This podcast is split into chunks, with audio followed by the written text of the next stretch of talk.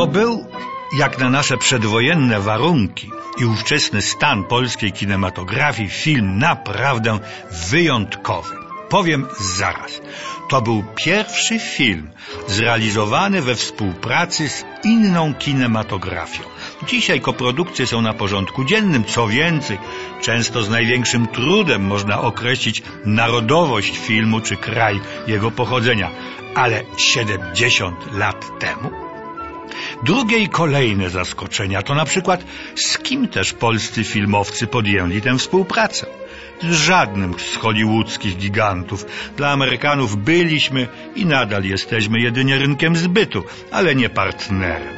Otóż podjęliśmy to śmiałe wyzwanie z naszymi braćmi, z Czechami, których kinematografia rozwijała się na pewno na solidniejszych podstawach, ale była w jakiś sposób porównywalna z Polską. Film wyprodukowała polska firma Rexfilm z Warszawy i Terrafilm z Brna. Nie chodziło jednak wyłącznie o wzmocnienie produkcyjne czy wzajemne wsparcie finansowe. Bardzo rozsądnie, biorąc pod uwagę również sprawy artystyczne, rozdzielono główne funkcje w tym międzynarodowym przedsięwzięciu. Napisanie scenariusza powierzono nie byle jakiemu fachowcowi, Czechowi Karelowi Lamaczowi, scenarzyście, reżyserowi, producentowi i aktorowi. Brał on czynny udział w realizacji 265 filmów. Największym uznaniem i powodzeniem cieszyła się jego seria z najpopularniejszym w Czechosłowacji komikiem Vlastou Burianem. Był on tak popularny jak Adolf Dymsza w Polsce. Czy należy się dziwić, że obaj wystąpili w tym pierwszym polsko-czeskim filmie? O Adolfie Dymszy co nieco już wiemy. Natomiast o Vlaście Burianie raczej niewiele, a jego życie było dosyć skomplikowane. Wystarczy, jeśli powiem, że ponieważ w czasie wojny współpracował na scenie i w filmie z Niemcami, zakazano mu po 1945 roku pracy zawodowej i skonfiskowano wcale spory majątek. Wprawdzie w latach 90. został zrehabilitowany, ale to wojenne odium ciągnęło się za nim aż do śmierci. Zmarł w 1962 roku w całkowitym zapomnieniu. Reżyserię filmu podzielono równo między Polaka Michała Waszyńskiego, niezwykle pracowitego, sprawnego fachowca, i Czecha Martina Friča. Ten też był bardzo pracowity, uważano go ponadto za jednego z najlepszych czeskich reżyserów. Jeszcze po wojnie oglądaliśmy jego świetną parodię melodramatów Przybrana córka, czy intelektualną, jak ją nazywano, komedię historyczną Cesarski piekarz. Zmarł tragicznie w roku 1968 na atak serca, na wieść o wkroczeniu wojsk Układu Warszawskiego do Czechosłowacji. I ostatnie już zaskoczenie.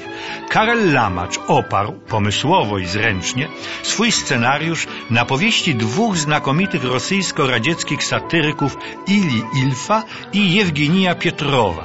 Ta powieść, a za nią film, nosi tytuł 12 Krzesy.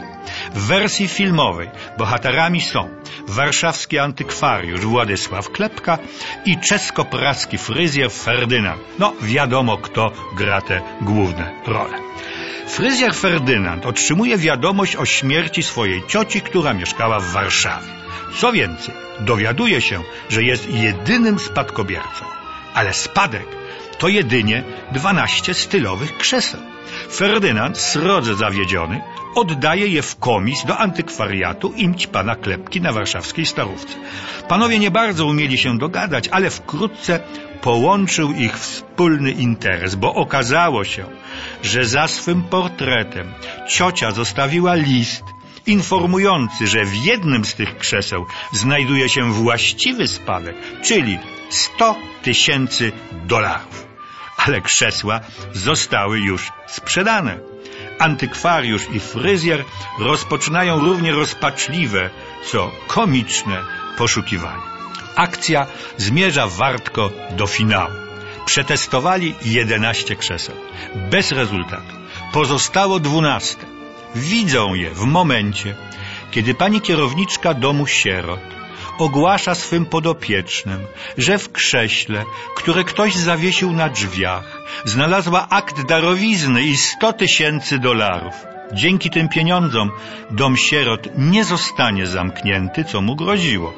Pani kierowniczka dodaje jeszcze, że tym wspaniałym gestem darczyńca wystawił sobie najwspanialszy pomnik szlachetności.